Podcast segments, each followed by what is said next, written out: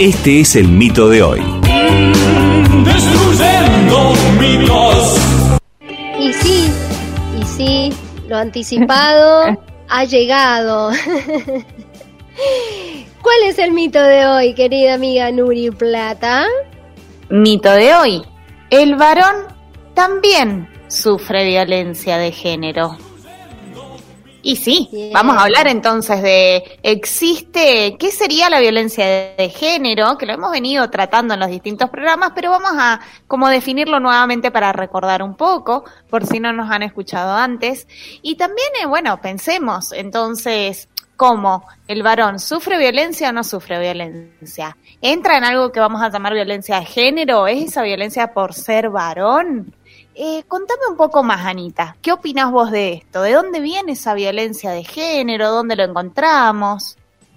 Bueno, el punto es que eh, en nuestra sociedad vamos a encontrar múltiples expresiones de violencia, ¿sí? Pero las raíces de la violencia de género las vamos a encontrar en los diferentes roles y comportamientos que socialmente se asignan, ¿sí? En, en, esta cultura en la cual decimos permanentemente estamos en contextos de un patriarcado, ¿no?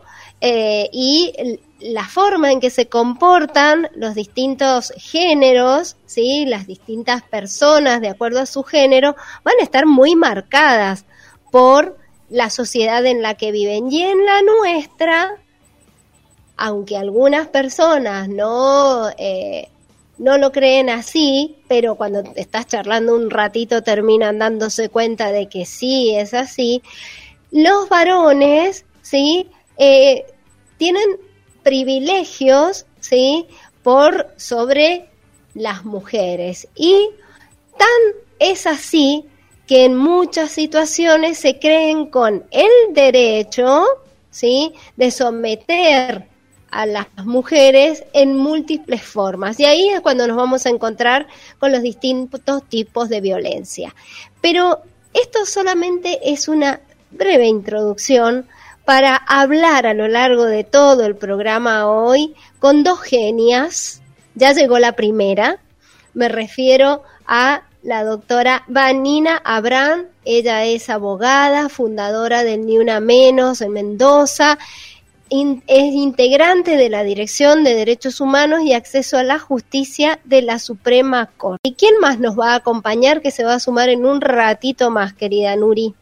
También nos va a estar acompañando Sara Gutiérrez Sazú, psicóloga, psicoanalista, activista feminista y de derechos humanos y también cumple rol docente. Eh, Fíjate que las dos invitadas de hoy, pero más completas e imposibles, esto es increíble, las do- dos admirables, así que por eso están acá, invitadas hoy día para poder acompañarnos. Le damos la bienvenida entonces. Hola Vani, ¿cómo estás? Hola, queridas, ¿cómo les va? Muy bien, contentas Muchísimas de gracias. tenerte aquí. Que si estuviéramos en la radio, porque les recordamos a nuestras y nuestros oyentes que seguimos transmitiendo por plataforma de Meet, si estuviéramos en la radio estaríamos ahí sentadas en la mesa y podríamos charlar cuando llega la música, cuando llega la publicidad. Aquí estamos un poquito más limitadas, pero ya lo que estábamos poniendo sobre la mesa eh, empieza a ser compartido con nuestras y nuestros oyentes. La primera duda y que nos gustaría que vos nos cuentes exactamente a qué se considera violencia de género y por qué crees que está esta idea de que al hablar de género eh, es violencia que se ejerce tanto sobre las mujeres como sobre los varones. Bueno, a ver, yo entiendo que, eh, a ver, vamos a ir por partes. Vamos a explicar primero un poquitito lo jurídico, que me parece a mí que en nuestros sistemas es lo suficientemente importante. Nosotros, en general, desde los feminismos hablamos de los mecanismos de socialización patriarcal. Sin duda, el género es uno de, el derecho, perdón, es uno de ellos. Eh, por lo cual es importante y siempre lo ha sido en términos históricos, qué es lo, aquello a lo que el derecho nomina. ¿Sí? ¿Por qué digo esto? Porque en realidad la definición violencia de género particularmente viene dada por las convenciones internacionales de derechos humanos, sobre todo una convención internacional de derechos humanos específica para las mujeres, que es la CEDAW, la Convención sobre la Eliminación de todas las formas eh, de discriminación contra la mujer, en donde se habla de violencia de género. ¿Cuál es el tema? Que muchas feministas, muchísimas autoras, sostienen que de todas maneras, cuando uno habla de violencia de género, podríamos decir que se trata de un sinónimo de violencia contra las mujeres. Creo que primero, para empezar a desentrañar un poquitito, eh, porque esta, no, creo que sea una confusión, me parece que el feminismo va avanzando a lo largo de la historia y va redefiniendo todos los días sus categorías políticas. Em, y lo cierto es que lo importante es que entendamos qué es el género, definir qué es el género, eh, y entender que fue uno de los aportes fundamentales que se hizo, tanto desde el feminismo como de los estudios de género, eh, a la praxis política de las mujeres, ¿no? Eh, ¿Por qué digo esto? Porque cuando hablamos de género hablamos de una categoría política, que palabras más, palabras menos, porque existen miles de definiciones, podemos decir que sería un conjunto de ideas, de representaciones, de prácticas sociales que se elaboran a partir de una diferencia anatómica entre los dos sexos, esto también es muy discutible, ya después si quieren podemos entrar ahí, y que por lo tanto será aquello que culturalmente la sociedad va a considerar que es lo propio de los hombres y lo propio de las mujeres. En principio, porque esto también es discutible, cuando hablamos de género, eh, vamos a hacer la diferencia entre el sexo por un lado ¿sí? que es lo biológicamente dado, y eh, el género por el otro, que es lo que culturalmente se le adicionó a esa diferencia biológica que existía en principio entre varones y mujeres, porque lo cierto es que vivimos en un mundo absolutamente binario, por lo cual culturalmente lo cierto es que los roles, básicamente por ahora, yo creo que estamos construyendo una nueva cultura, pero básicamente los roles son dos, y se adiciona a esa diferencia anatómica em, este bagaje de ideas, prejuicios, estereotipos, que no tiene nada que ver con el sexo, dicen algunas feministas, sino con lo cultural, y que por lo tanto, y esto es lo importante, me parece, de haber entendido esta categoría política de género, que es histórico y que por lo tanto es modificable. O sea, si lo que decimos es que es cultural, yo entiendo que lo, principal de esta categoría fue que vino a decirnos que aquello que estaba dado por la naturaleza o que se creía que estaba dado por la naturaleza no es tal y por lo tanto puede modificarse. Me parece que ahí radica como la, gran vigencia que tuvo en su momento em, la categoría de género, porque lo que nos vino a decir es, no hay nada que sea inmanente, todo se puede cambiar, esto es histórico, por lo tanto esos roles que han sido históricamente definidos pueden redefinirse. Claro. El tema es que no solo se han definido esos roles, sino que eh, se han definido también situaciones de posesión, de poder, relaciones de poder entre esos roles, ¿no? Por supuesto, porque lo cierto es que cuando que está que no es casual esta eh, definición de roles tan marcadas porque lo que con posterioridad vino a ser el patriarcado es a jerarquizar esos roles, entendiendo que todo aquello que se relacionara con lo masculino iba a tener una jerarquía en términos de poder mucho más importante que aquello que se relacionara con la naturaleza, con lo femenino, con las tareas de cuidado o reproductivas, etcétera, que iban a estar todas ligadas a, eh, a la categoría de mujer, ¿no? Eh, y sí, ahí radica la diferencia porque precisamente es allí donde empiezan las discriminaciones. O sea, el problema no es con la diferencia, sino con la discriminación que esas diferencias provocan.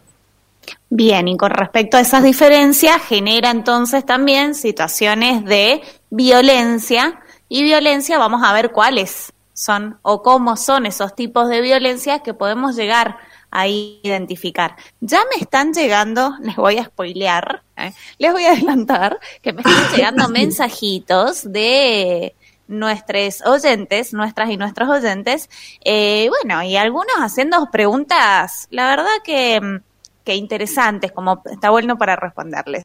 Pero a mí me parece que para entrar a esos tipos de violencia, eh, podríamos preguntarnos por qué fue necesario crear una ley, ¿no? Eh, que su nombre es de protección integral para prevenir, sancionar y erradicar la violencia contra las mujeres en los ámbitos en que se desarrollan sus relaciones personales, donde están descritas esas violencias, ¿no? Es la ley 26485, porque eso también es uno de los planteos que hacen. ¿Por qué era necesario hacer una ley específica? ¡Qué bruja sos! Mirá, si no, esto es una juntada de brujas. Ese es el mensaje que nos ha llegado. Ese es el mensaje que nos ha llegado. Uno de nuestros oyentes nos dice, ya existía una ley contra la violencia. Si uno iba y hacía una denuncia, eh, estaba mal la violencia y era penada. ¿Por qué había que sacar una que fuera solo para las mujeres? Nos pregunta. Entonces mira cómo Anita al vuelo, al vuelo la casó. bruja, bruja. Bueno, hagamos un par de distinciones que a mí siempre me gusta, que es muy importante que todas las mujeres sobre todo tengamos claro. En el derecho existen distintas ramas del derecho, ¿sí? Una de ellas es el derecho de familia, otra de ellas es el derecho penal. Son dos ramas diferentes. En el derecho de familia se van a resolver aquellas situaciones que tengan que ver con las relaciones interpersonales y familiares, y en el derecho penal se van a resolver aquellas cosas que en el marco de un Estado de Derecho como el nuestro, eh, están tipificadas como delitos. Son dos cosas distintas. Lo primero que voy a decir, que es algo que digo siempre, es la ley 26485 no creó ningún delito nuevo. O sea, en alguna medida esto que dice eh, la oyente o el oyente es real. No existe, es real eh, en cierta medida, porque lo cierto es que la 26485, que nosotros la resumimos como ley de protección integral, no crea ningún delito nuevo, ¿sí? Lo que sí hace, que es fundamental y que es quizás la parte menos conocida de la ley, porque para nosotros fue muy importante que una ley definiera exactamente qué era violencia de género, qué era violencia contra las mujeres, porque otra que que voy a hacer es, Exacto. nuestra ley derivada de la Convención Belén do Pará, que es la ley, eh, la Convención Interamericana para prevenir, sancionar y erradicar la violencia contra las mujeres, habla de mujeres, ¿sí? En este sentido me parece que está bueno porque deja muy claramente establecido cuál es el sujeto activo al que se dirige esa norma.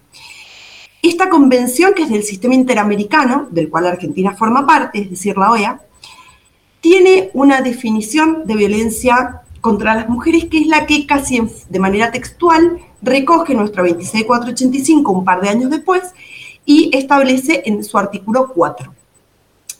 El artículo 5 y el ¿Por qué es importante esto? Porque en el derecho penal, por ejemplo, y en el resto de las ramas del derecho, no estaba tampoco del todo claro qué era violencia contra las mujeres, cuándo había violencia contra las mujeres, por qué hablamos de violencia contra las mujeres. Entonces, esta ley vino a zanjar cualquier posibilidad interpretativa respecto de qué se considera por violencia contra las mujeres. En su artículo 5 define los tipos de violencia de género y en su artículo 6 define las modalidades. Pero no crea ningún nuevo delito. Lo que sí hace esta ley, que para nosotros fue fundamental en el momento porque estábamos viviendo en ese momento a nivel de derechos humanos, en, términos internacionales, un cambio de paradigma sumamente importante que fue hacia un paradigma de derechos humanos, ¿no? De implementar políticas públicas con enfoque de derechos humanos.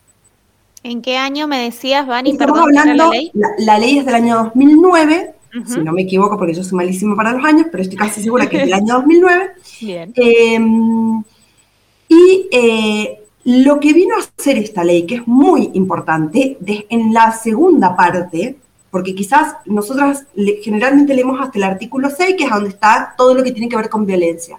Pero a partir de ahí, la ley estableció para cada ministerio del Poder Ejecutivo Nacional cuáles y cómo debían establecerse las políticas para lograr la efectividad del derecho a las mujeres a vivir una vida libre de violencia en cada uno de esos ministerios. Entonces, si nosotros leemos completa la ley, lo cierto es que la ley tiene un montón de políticas públicas que es obligatorio que el Estado, para hacer efectivo nuestro derecho a, vivir una vida libre de violencia, lleve a cabo. Por lo cual, si bien no crea ningún delito, porque además yo, bueno, ya me estoy metiendo en otro temazo, pero el tema del el punitivismo y de cómo todo el tiempo hay que estar aclarando que por lo menos gran parte del feminismo, la mayoría del feminismo, entiende que eh, lo punitivo no va a resolver nuestro problema, porque nuestro problema de violencia es estructural. Entonces, nosotros tenemos claro que eh, la creación de un delito nuevo o la creación de un nuevo tipo penal o eh, el endurecimiento de las penas no va a resolver nuestro problema de violencia de género. Entonces, no es que nos interesara que esa ley creara nuevos delitos. A mí me parece que lo que esa ley vino a decir es, el Estado debe ejercerse con perspectiva de género en la transversalidad de sus políticas. No es un tema para abordarse a través de un ministerio. Es una forma de mirar las políticas públicas que el Estado, con el cual el Estado debe estar absolutamente transversalizado. Y en ese sentido, la ley ha sido fundamental. Y por eso esta ley establece los distintos tipos de violencia donde no necesariamente siempre va a ser un varón que ejecute esa violencia, sino que hasta el mismo Estado, los medios de comunicación, distintos ámbitos, por eso habla de los distintos ámbitos donde las mujeres desarrollen sus relaciones interpersonales, claro, se van a llevar adelante esas situaciones de violencia. Tal cual, exactamente. Mira, como tipos de violencia, nuestra ley ha establecido, creo que por el momento, porque hace muy poquito tiempo se amplió y se agregó la violencia política, que también es súper interesante, porque además tiene mucho que ver con esto que hablábamos al principio, ¿no? Como el derecho como mecanismo de socialización, por un lado, reproduce estereotipos de género, reproduce, eh, o sea, es reproductor del sistema patriarcal del cual deriva, pero también eh, el derecho puede tener una gran connotación pedagógica. Entonces, el que se defina la violencia política como uno de los últimos tipos de violencia que se estableció es importante porque pone el tema en el tapete, porque hace que discutamos de qué se trata y de qué se habla, porque hace que la sociedad discuta estos temas. Eh, entonces, a la violencia física, psicológica, sexual, eh, económica y simbólica, que son los que establecía originariamente, le agregó la, como tipo de violencia la violencia eh, política, perdón, se me escapa. Y después, nuestra ley establece en el artículo siguiente las modalidades de violencia en donde también agregó la violencia público-política y la violencia en el espacio público a aquellas primeras modalidades que existían, que eran la doméstica, la institucional la violencia laboral, la violencia contra la libertad reproductiva, obstétrica y mediática. Lo que demuestra, como vos bien decís, Ana, que en realidad no es una ley en contra de la violencia de género que ejerce, lo cual también, ¿no? No lo estamos descartando, pero no es la violencia solamente que ejerce una persona respecto de otra, sino que también tiene que ver con la violencia, con, la, con esto que mencionaba recién, ¿no? Cómo la violencia puede mm, capilarizar, diría Rita Segato, hacia distintas, eh, hacia distintos estamentos estatales y traducirse en violencia institucional, en violencia obstétrica. En, en principio podríamos llamarla generalizadamente violencia institucional, ¿no? Como hay muchísimas instituciones que si bien no podemos poner en cabeza de una sola persona, tienen políticas o miradas que son absolutamente eh, patriarcales y misóginas. Entonces no es para nada que se crea un delito nuevo cuando hablamos de la violencia de género, sino que se reglamentan herramientas para, en teoría, tratar de evitarla a la violencia de género, según lo que estamos charlando. Ahora nos pregunta otro oyente o nos dice, nos comenta en realidad, eh, me manda un mensajito diciendo, el número de hombres maltratados es igual al número de mujeres maltratadas. Y vos, Bani, como, como persona que estás en la, en la le voy a Corte. Le voy a contestar, eh, se va a sorprender con lo que le voy a contestar. Yo creo que los hombres maltratados son más que las mujeres maltratadas. Porque lo importante no es mirar quién es la víctima, lo importante es mirar quién es el victimario. y es cierto que existen un montón de hombres maltratados. Cuando lo son por una mujer, en la mayoría de los casos, que no lo niego, seguramente que existe, y además es un delito, no se preocupen, muchachos.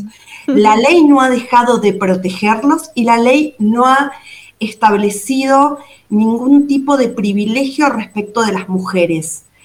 Por el contrario, lo que la ley eh, vino a hacer, eh, y esta mirada con perspectiva de género lo que viene a hacer, es lograr que esta eh, situación de, de desigualdad estructural que padecemos las mujeres deje de ser tal.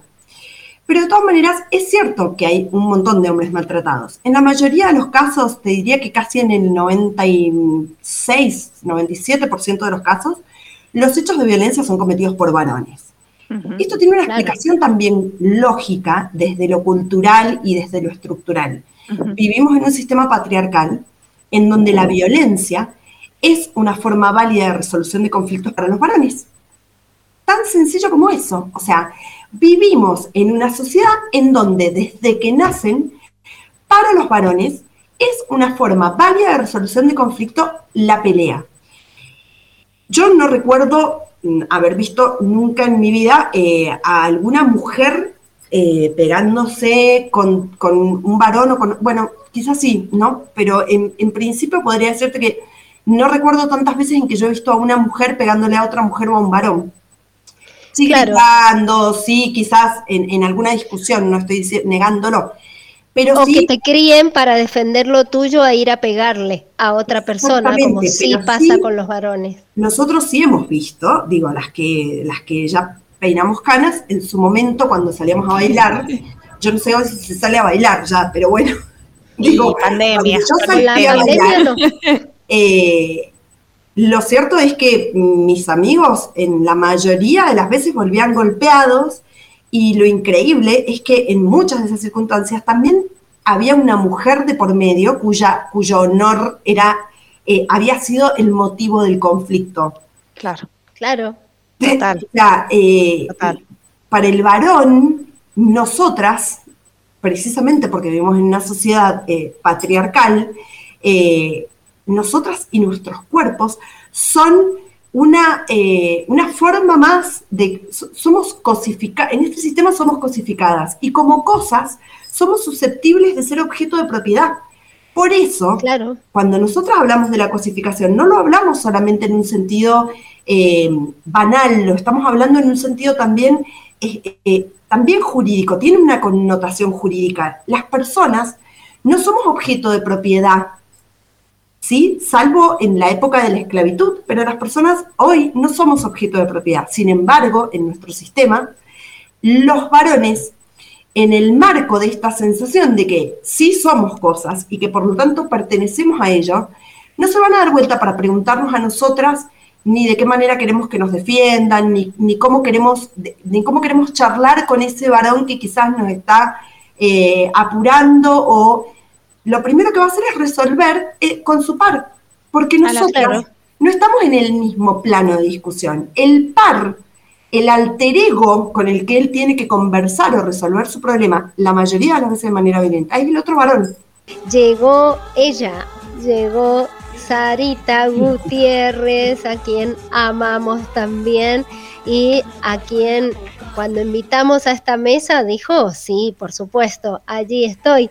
Les contábamos que ella es psicóloga, psicoanalista, activista, feminista y de derechos humanos y docente. Buenas tardes, Ari. ¿Cómo estás? Gracias por estar aquí con nosotras. Chicas, ¿qué tal? El, amor es mutuo, porque estoy encantada de estar con vos, Nuri, con la turca, donde nos vemos siempre en la calle o en las cuestiones donde hay que poner lo que hay que poner, ¿no? Años. Fantástico. Siempre en las marchas, siempre encontrarnos, encontrándonos en las marchas, en los espacios ahí de lucha, así que bueno, bienvenidas. Siempre decimos con Anita, esta es, se arma una mesa redonda, una mesa de amigas donde nos ponemos a charlar y, bueno, y de paso sacamos las dudas de nuestras oyentes.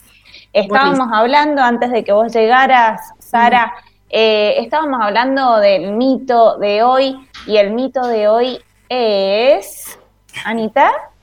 Que los varones también sufren eh, violencia de género y entonces nos estaba explicando Vanina por qué no es así, sino que sí, los varones sufren violencia, pero sufren violencia en un altísimo porcentaje en manos de otros varones que eh, realmente los toman como sus interlocutores para esta forma de vincularse eh, que es aprendida. Y nos juntamos siempre en la calle y nos queremos y disfrutamos nuestra compañía porque creemos que podemos cambiar el mundo, porque creemos que esto tiene que cambiar, ¿no? Porque creemos que este sufrimiento que genera este sistema patriarcal es para las mujeres a las que nos matan, pero también sufren los varones. Y cuando hablaba a Bani recién, yo pensaba, digo, ahora vienen estos planteos porque eh, los varones se están dando cuenta de que esto que estamos diciendo es algo cultural y no es algo que vino adosado a su pene. ¿Se entiende? O sea, porque por ahí pasa como porque, porque soy varón, soy así. Soy varón, desde una cultura binaria, heterosis, patriarcal, porque tengo pene y esto me da poder y ese poder es eh, sobre todo y sobre las mujeres, pero no es una cuestión personal, es una cuestión social que se refleja en lo personal, ¿no? Entonces, ya que está Sarita aquí con nosotros, me gustaría preguntarle em, desde la perspectiva eh, psicoanalítica y desde lo psicológico, ¿no? ¿Qué, opera para que eh, se den estos mecanismos y que algunas personas se sometan a lo que este patriarcado marca y de lo defiendan, ¿no? De esta manera, incluso hasta ser las mismas personas las que sufren, que defiendan este sistema, ¿no? Digo, desde lo psicológico, ¿qué factores operan? Y eh, sucede que, bueno, en principio no sé lo que han, eh, han, estado charlando, ¿no? Pero en realidad la violencia de género, porque lo, lo, vi este, este tema en los posteos que han hecho en las redes, la violencia de género hacia los hombres no existe. Primero, no existe porque no es sistemática, no es estructural al sistema patriarcal, colonial, este, y y subjetivo en el cual nosotras nos hemos criado. Y cuando digo nosotras, incluyo a los varones. Por lo cual, eh, normalmente, digamos, por eso seguramente la turca lo ha dicho, no, no existe el masculinicidio, ¿no? Quienes estamos en la línea, en las líneas de, digamos, de agresión y que muchas veces termina, que va desde un insulto a, a una muerte, este, somos los niños, niñas, adolescentes y las mujeres. Por lo cual, bueno, en lo personal me gusta mucho hablar de violencia hacia las mujeres y no violencia de género, porque esta, esta categoría ya está muy manipulada y quería resaltar también, como en los medios a veces dice, violencia de género, violencia cruzada. En realidad las mujeres podemos ser violentas y de hecho lo somos, este, pero no es la generalidad. No hay, no hay estadísticas sobre eh, estadísticas de peso que puedan comprometer, digamos, la vida de la masculinidad en manos de las mujeres en nuestra sociedad. Por lo cual, esto para mí no, no existe, ¿no? Sí lo que hay son relaciones de pareja donde muchas veces, como cualquier relación de pareja, madre, hija, hermanos, este, pareja sexoafectiva, existe lo que se llama agresividad, que es algo simétrico, que va y viene, que se comparte, y en donde este, este cierto manipulación, este, digamos que en las parejas hay intercambios, ¿no? Y en este sentido, bueno, este sistema patriarcal, colonial, capitalista, en el cual todas nosotras nos criamos, apenas nacemos, nos transmiten este, significantes, el tesoro de los significantes, decimos en el psicoanálisis. Ese tesoro que heredamos este, y que, bueno, Serrat lo dice inclusive en una de sus canciones, ¿no? Heredamos, heredan nuestros dioses y nuestras ideas. es así. Entonces tomamos esto y nosotras estamos en un momento bisagra, digamos. Eh, nosotras pertenecemos las, eh, las, a ver, somos cuatro a diferentes generaciones, pero recién dijiste, Ana, nosotras que nos juntamos para ver si cambiamos el mundo. Sí, lo hemos cambiado. Y nos aplaudimos, lo hemos cambiado, tenemos la exclusión del violento del hogar, la patria potestad compartida, el divorcio, el matrimonio igualitario, eh, el aborto y, tantas otras cosas más que la, hemos logrado las mujeres históricamente en este país, en la calle. Y todas hemos ido tomando, según las generaciones, la posta y hemos logrado muchísimo. Porque a veces una dice, pucha, siempre pasa, siempre es lo mismo. No, no, no es lo mismo. No, no es lo mismo. Este, inclusive hemos logrado muchos cambios en nuestras camas, en nuestros baños y en nuestras cocinas. Ay, qué hermoso lo que estás diciendo, Sara. porque, es, digamos, y eso lo hemos logrado nosotras. Este, Totalmente, y eso se ve en nuestras hijas, ¿no? Porque es como que la velocidad del cambio es, eh, es cada vez mayor, porque ellas vienen también con, una fortaleza y con una crianza donde eh, han visto a, madres eh, resistir a la violencia contra ellas y eh, luchar por salir cuando sus madres o, o, nosotras no veíamos a nuestras madres en esa situación. Era excepcional la mujer que podía salir de ese lugar, ¿no? Así es. Vos sabés que justo iba a decir, y las hijas, sobre todo, y me acordé de tus mellizas que siempre están en las marchas, ahí andan con esos ojos bellos que tienen y esa linda sonrisa, ¿no? Como las chicas, por lo menos nuestras, nuestras eh, niñas cercanas y niños también y niñas, están, digamos, tomando otros significantes. Y bueno, criándonos en esa instancia, de, en este tesoro que heredamos, que nos transmiten, que esto justamente también dice Judith Butler, ¿no? Allí nos enseñan cuáles son las, vidas para ser lloradas, allí nos enseñan cuáles son las vidas este, según la clase social, el sexo, la etnia, que van a valer más o van a valer menos.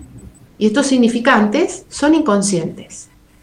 Entonces, en este sentido, eh, nos constituyen, nos constituimos en ese mundo eh, de significantes eh, que por los estereotipos sociales y por, los que siempre tienen el poder, ¿no? Eh, vamos, vamos vistiéndonos con ese ropaje. Ropaje que es muy difícil de sacarnos. Entonces, bueno, hoy día estamos aprendiendo otra cosa y en este sentido va a costar, yo soy bastante, miren, soy pesimista en este sentido, a pesar de que la cultura igual, nuestra cultura, la cultura que nosotras creamos en la calle a través de una ley, a través de un límite, a través de una denuncia, le está poniendo tope a la violencia. Pero mm, soy en un sentido un poco pesimista porque mm, si nosotras vemos quiénes son las personas que organizan la pedofilia, Em, en manos de quién mueren tantas mujeres, en manos de quién hay violencia sexual en forma constante en nuestra provincia. Tenemos, eh, tenemos las fiscalías llegan más o menos, me decía alguien, la turca lo podrá afirmar o no, por fiscalía por ahí por semana, 5, 6, 7 violaciones de diferentes edades, inclusive de la tercera y cuarta edad. Este, quienes em, trafican con mujeres, eh, quienes nos golpean, es la masculinidad. Y no vamos a decir en general porque hay, hay personas, este, hay varones muy maravillosos, pero, pero es la masculinidad. Y en esos circuitos, por ejemplo, sobre todo en, en, el tema de explotación sexual también, sí, hay mujeres, no se los vamos a negar, pero quien maneja los hilos, quienes nos matan, quienes nos violan, es la masculinidad. Y creo que va a tardar bastante tiempo en ser modificado esto, porque por estructura psíquica, por más leyes que tengamos, eh, no, no hay, no se lo puede frenar como nosotras quisiéramos, por lo menos. Lo que sí podemos en este momento y se está viendo es que las, las niñas, a través del ESI, que ustedes son capas en esto, este, por lo que escuchan en los medios, eh, por lo que pueden estar transmitiéndole las madres, esas madres que hoy este, también, digamos, tienen otra visión con respecto a sus parejas o esas novias, esas chicas jóvenes, sí ya están detectando bastante antes las violencias este, encubiertas o las violencias sutiles. o ya em, empiezan a hablar sobre las violencias, digamos, explícitas, ¿no? Y esto también es un avance que es gracias a nosotras. Totalmente. Bueno, Vamos a ir a una pausa, pero yo quiero dejarles precisamente una pregunta desde cada uno de sus lugares, ¿no? Em, ¿Cómo acompañamos ¿sí? a eh, las mujeres que eh, se dan cuenta, así como estaba diciendo Sarita, de que están siendo víctimas de violencia, de estas violencias que son más sutiles. Claramente un ojo morado, una costilla quebrada, te queda de que es violencia, aunque en algunas situaciones la mujer se culpe a sí misma por esa costilla rota, ¿no? Pero mm, eh, ¿cómo, ¿cómo acompañar eh, desde quienes están en el entorno y cómo salir cuando la mujer se da cuenta y hay tantos miedos alrededor de esta, esta percepción ¿sí? de, de ser violentada.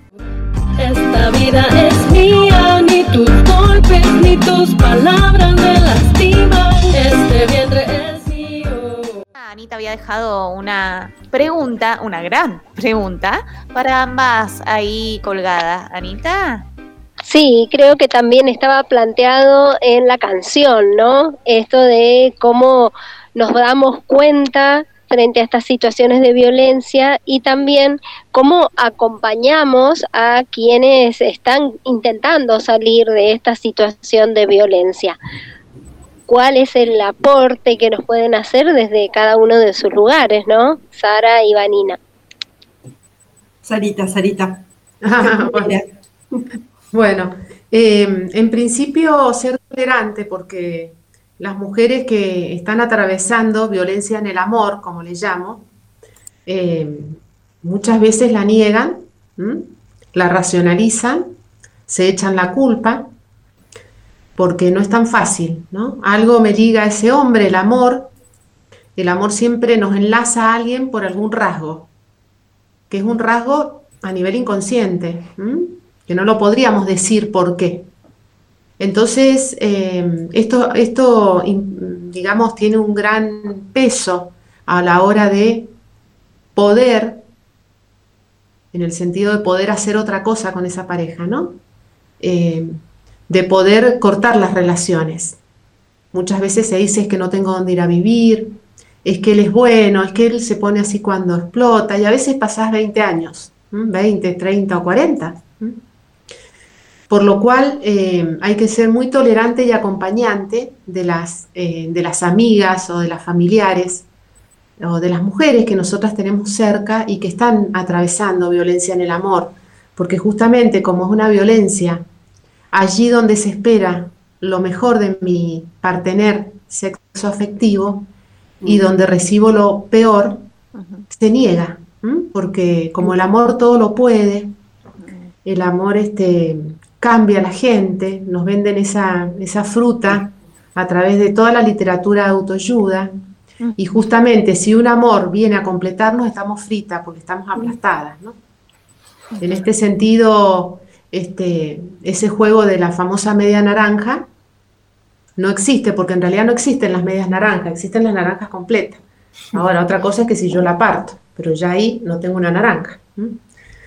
Entonces, em, es un tema muy complejo, multidimensional, porque eh, se juega la singularidad de cada sujeta, este, el ámbito donde se encuentra, eh, la capacidad de poder ver o no ver, pero fundamentalmente hay que acompañarlas e y ser algo que nosotras sabemos, porque recién decía la Anita resistencia, ¿no? Pero hace poco aprendí algo de de una autora que no puedo recordar el nombre, dice, más que resistente han sido insistentes, hablando de las locas de la plaza, ¿no? Mm. La insistencia y dale que dale, te das contra el paredón y seguís.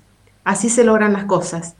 Y en este sentido tenemos que ser insistentes en el acompañamiento, porque muchas veces no alcanza el discurso jurídico, no alcanza el discurso psicológico, no alcanza el, discurso familiar, ni el discurso de la amistad, y solamente le alcanza para estar en la misma posición el discurso amoroso de quien no da amor sino violencia.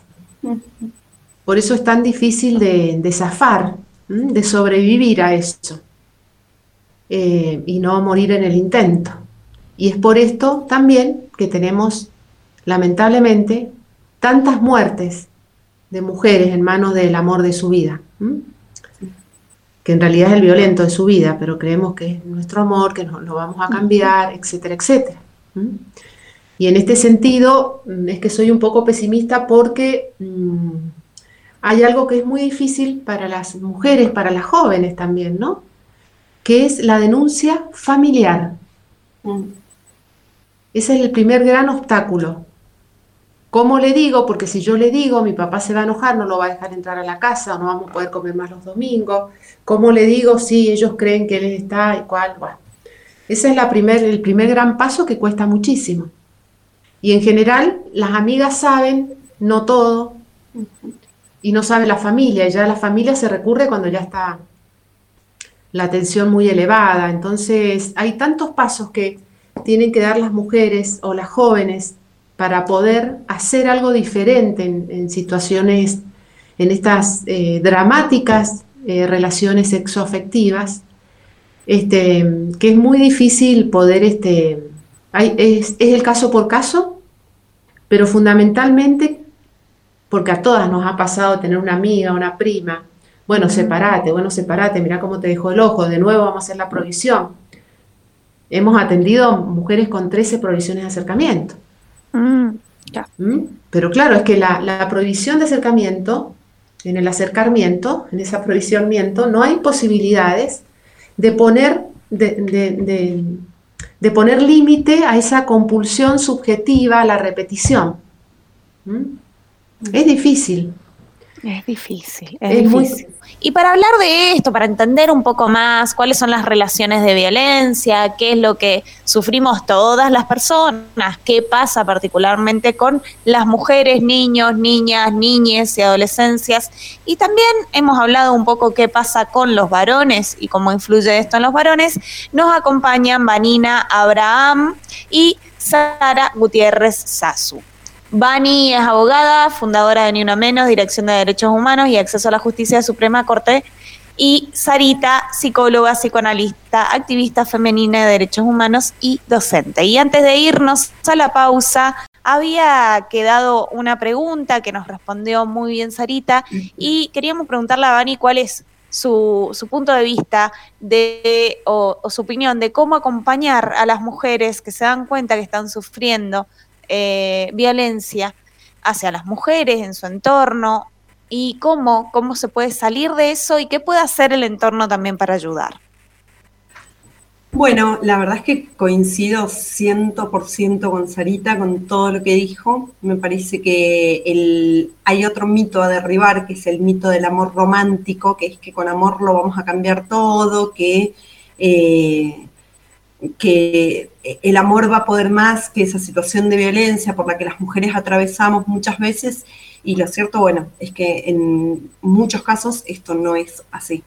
Em, lo que me parece es que un poco Sara lo, también lo decía recién, ¿no? no quiero ser reiterativa, pero eh, a la violencia de género o a la violencia contra la que padecemos muchísimas mujeres hay que sumar otras cuestiones eh, que también deben analizarse. Las feministas hablamos eh, de la interseccionalidad, ¿no? Distintas opresiones que eh, se suman a esta opresión que tiene que ver con el género.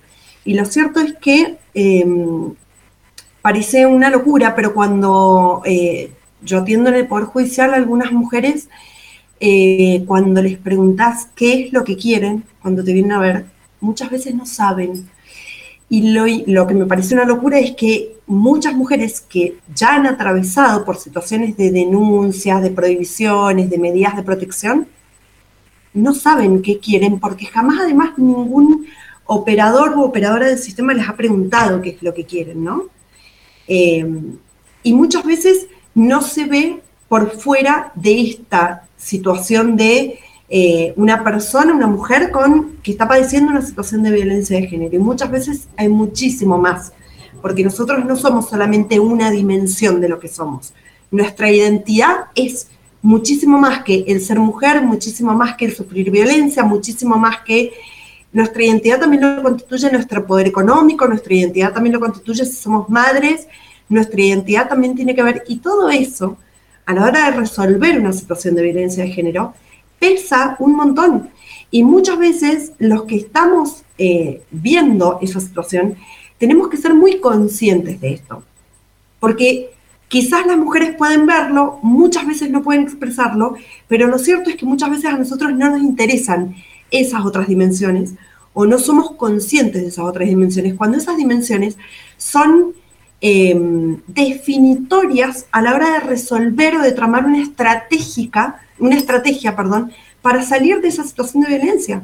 O sea, vos no podés decirle a una mujer que denuncie una situación de violencia de género sin preguntarle previamente si tiene redes de contención, si tiene familia que la vaya a ayudar, si tiene una casa a donde irse, si tiene un salario eh, con el cual sostenerse, si tiene hijos en los cuales también pensar a la hora de resolver una situación de violencia de género. Todas esas cosas son fundamentales a la hora, no es solamente sufre una situación de violencia de género, bueno, ojalá que denuncie. Yo muchísimas veces, inclusive, creo que la denuncia no es la salida adecuada para situaciones de violencia de género. Es muy tremendo, pero la verdad es que muchas veces me parece que frente a determinadas situaciones no es estratégico hacer la denuncia sin previamente tener tejidas redes con amigas, redes con familia, redes de protección, tener resuelto lo económico. Digo, hay mil cosas que ver cuando se trata de violencia de género. Por eso me da mucha bronca cuando escucho a esa gente que te pregunta, bueno, ¿por qué no denunciaste? O si ya has denunciado 20 veces antes, ¿por qué seguís con esa persona? Por mil motivos, por mil motivos de los cuales las mujeres no podemos dejar de depender, porque no tenemos con qué darle de comer a nuestros hijos, porque no tenemos casa, porque no tenemos familia, porque, eh, porque no comemos esta noche si no estamos con esa persona. Entonces, muchas veces, lejos de ser solamente esta mirada eh, de las mujeres, queremos eh, ser las, las, personas que reivindiquemos a ese violento que lamentable, con el que lamentablemente hemos tejido una relación, muchas veces tiene que ver con otras cosas, no es tampoco tan, tan romántica la situación. Muchas veces las mujeres son muy conscientes de que quieren salir de ahí y no pueden. Ahora, eh, la pregunta es para las dos también, pero en principio me parece que eh, Sarita puede tener alguna atisbo de respuesta. ¿Cómo se sigue resistiendo en una situación de la cual se quiere salir, pero está todo esto que claramente Bani explica en relación a la supervivencia? O sea, eh, ¿cómo puede ser que la alternativa sea seguir aguantando una situación de violencia, ¿no? Eh, porque eh, no sé a dónde voy a ir con mis hijas y mis hijos, cómo, cómo se acompañan esos procesos. Bueno, este, como decía la Vani, es como, es multidimensional, es muy complejo y a veces ni siquiera alcanza teniendo lo, lo económico solucionado, porque en, lo personal trabajé muchos años en políticas de género en el municipio de la capital y era impresionante que venían mujeres de clase media alta y de clase alta al municipio a buscar ayuda porque sus terapias o sus recursos individuales no le habían ayudado, ¿no? Y eran personas con altos cargos en determinados lugares y casi todas profesionales, por lo cual el tema de lo económico, sí, hay mujeres con otras realidades, pero no es, no es eh, lo que determina que te puedas correr o no esa situación, ¿no? Esto tiene que ver con el, poder eh, mirarte.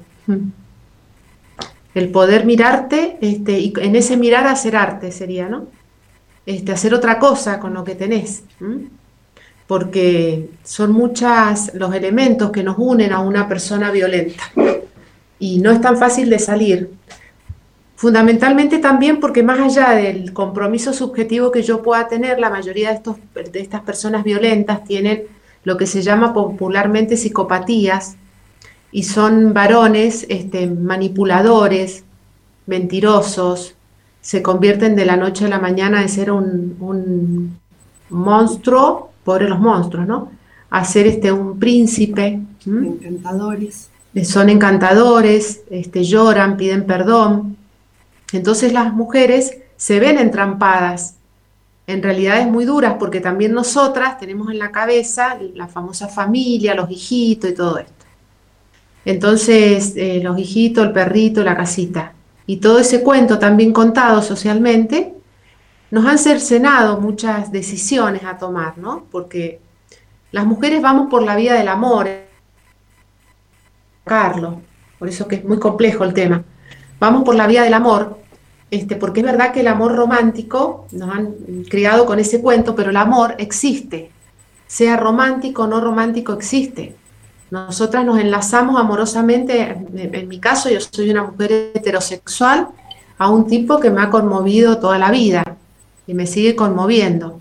Y me tengo que separar y me resulta muy difícil ese corte, ¿no? Y si ese tipo encima, este, que lo enla- me enlacé a él porque algo, algo de mi propia historia está reflejado en la imagen de ese sujeto, bueno, y después me tengo que separar de eso que me refleja a mí también, es como muy difícil. ¿Mm? Y en este sentido tiene que ser un trabajo que a veces le lleva años a, a algunas mujeres este, para separarse, a no ser que la violencia sea tan bestial, ¿no? Porque hay mujeres que han recibido palizas durante 10 años, 12 años, 3 años.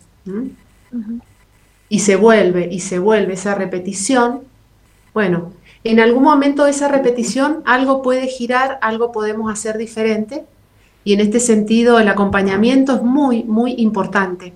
El acompañamiento de las amigas, de la madre. Lo peor que le puede decir una madre, bueno, si, te, si no te salís del lado de él es porque te gusta. O las amigas que ya dicen, uh, me llama esta de nuevo. No, yo me lo voy a tener que bancar que llore dos horas de nuevo y, y sigue con el machirulo. ¿Y qué sucede? Las mujeres quedamos aisladas porque ya tanta queja y tanta repetición, las madres están hartas, las amigas también, este, la familia en general, las primas, las vecinas, dice, bueno, ya está, si no lo deja, ya está. Y quedan aisladas, solas. Más allá de que generalmente este tipo de hombres violentos cercenan la vida social y relacional de las mujeres. No quieren que salgan con tal, que se vea con las amigas, porque bueno, también no tenemos que dejar de, de tener en cuenta las personalidades de estos sujetos. No quieren que estudien, por No, ejemplo. Por supuesto, ni trabajar ni nada. Y si trabajan, les manejan las tarjetas de débito, les prohíben usarlas. No, no, no. El, el- la, digamos, el abanico de, de realidades con estos sujetos es algo impresionante. Y sabes que, Sarita, justo nos Sí. llega un mensaje de un oyente que nos pregunta, nos dice, pregunta para la psicóloga, ¿los varones violentos pueden cambiar? Ah, qué buena pregunta, gracias, Otenta. Qué buena pregunta.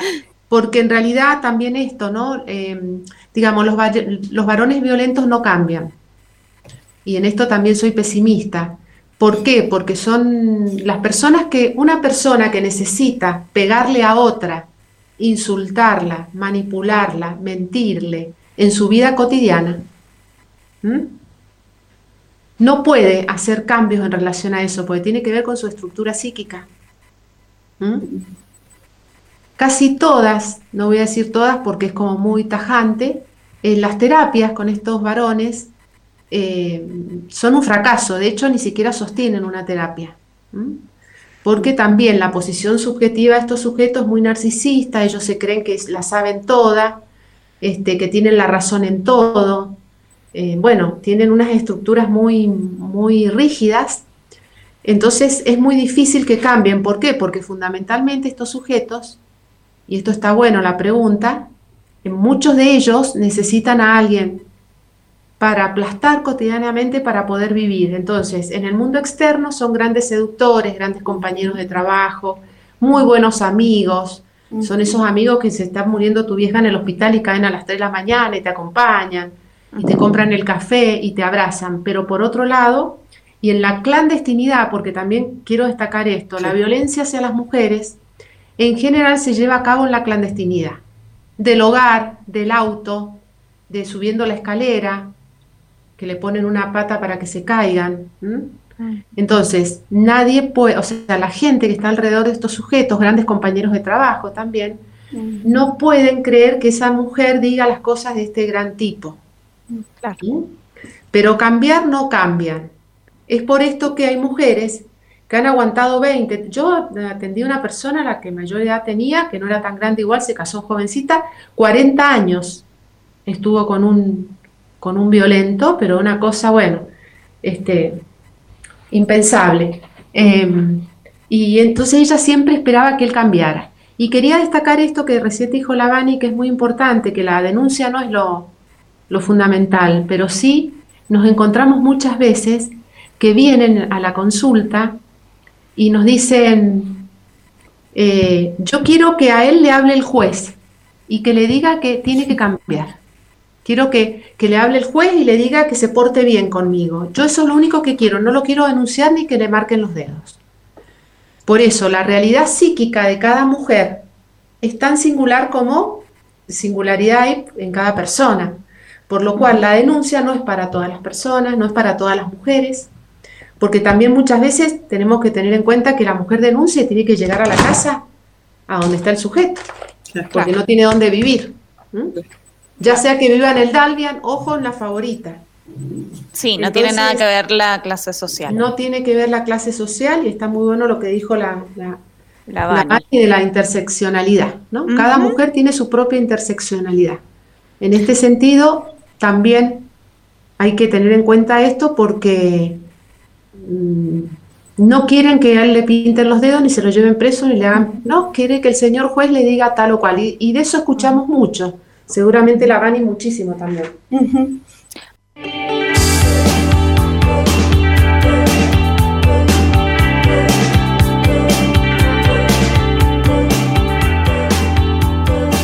Estamos de vuelta en Destruyendo Mitos, ya la última porción del programa que vamos a aprovechar para escuchar a Bani eh, junto a la pregunta que habíamos hecho. Una oyente preguntó, ¿los varones violentos cambian? ¿Cuál es la respuesta de la justicia?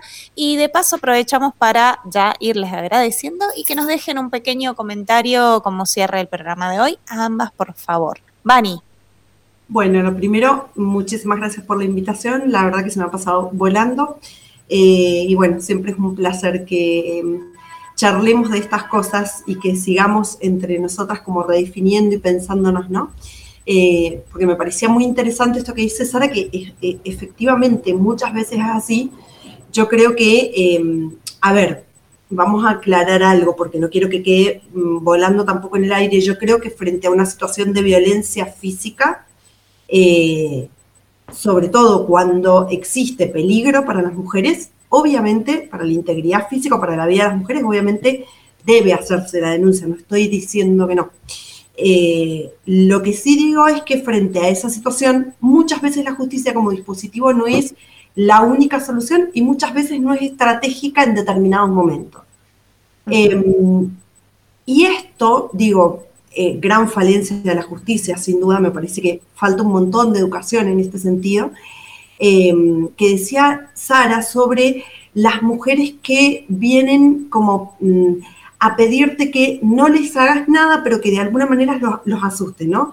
Me parece que me surgían dos, dos ideas de esto que expresaba Sara.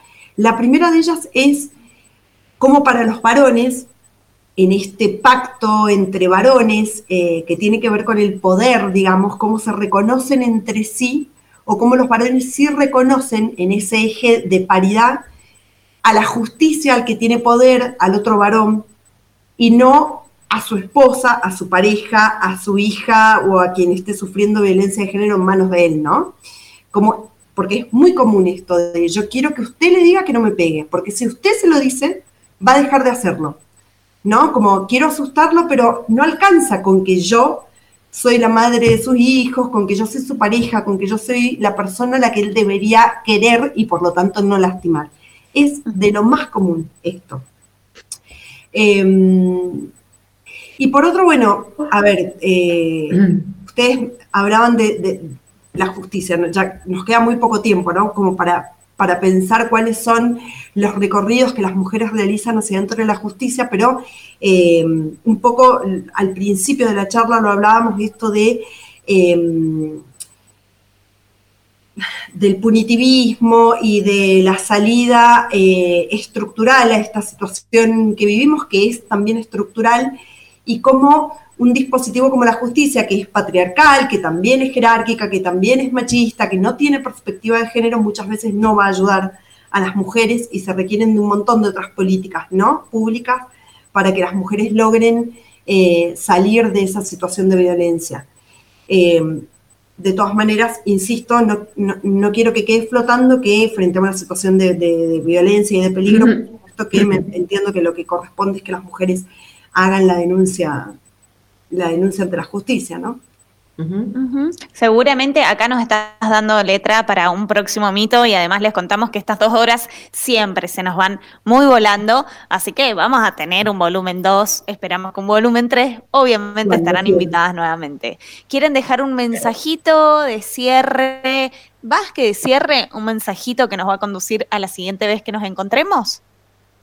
Bueno, yo simplemente... Ah, perdón. No, simplemente destacar algo que no alcanzamos a hablar y, que tiene que ver con lo estructural del patriarcado, del colonialismo, del capitalismo.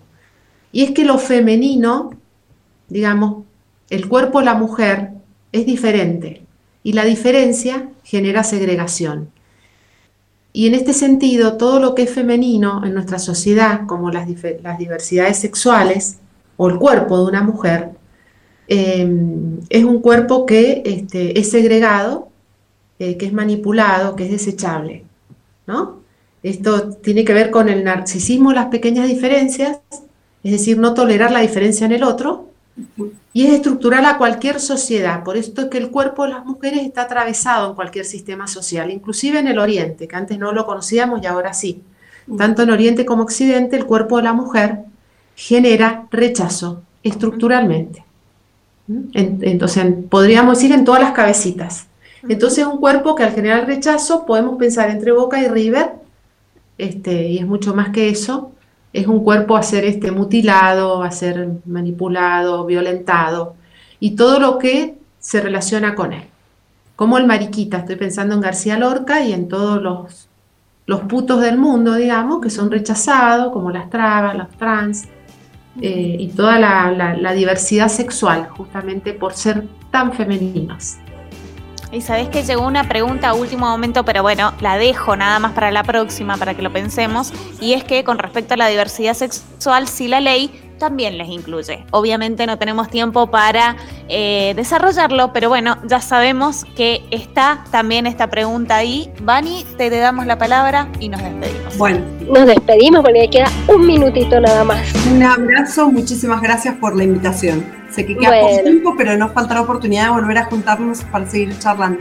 Seguramente. Así es. Eso, gracias por la invitación. Y hoy Muchas gracias. ¿eh? Miren todo lo que celebramos de nuestra labor las consecuencias, no es sin consecuencias salir a la calle a exigir nuestros derechos. Totalmente. Seguimos allí y nos vamos a encontrar el próximo jueves para seguir destruyendo, destruyendo mitos. mitos.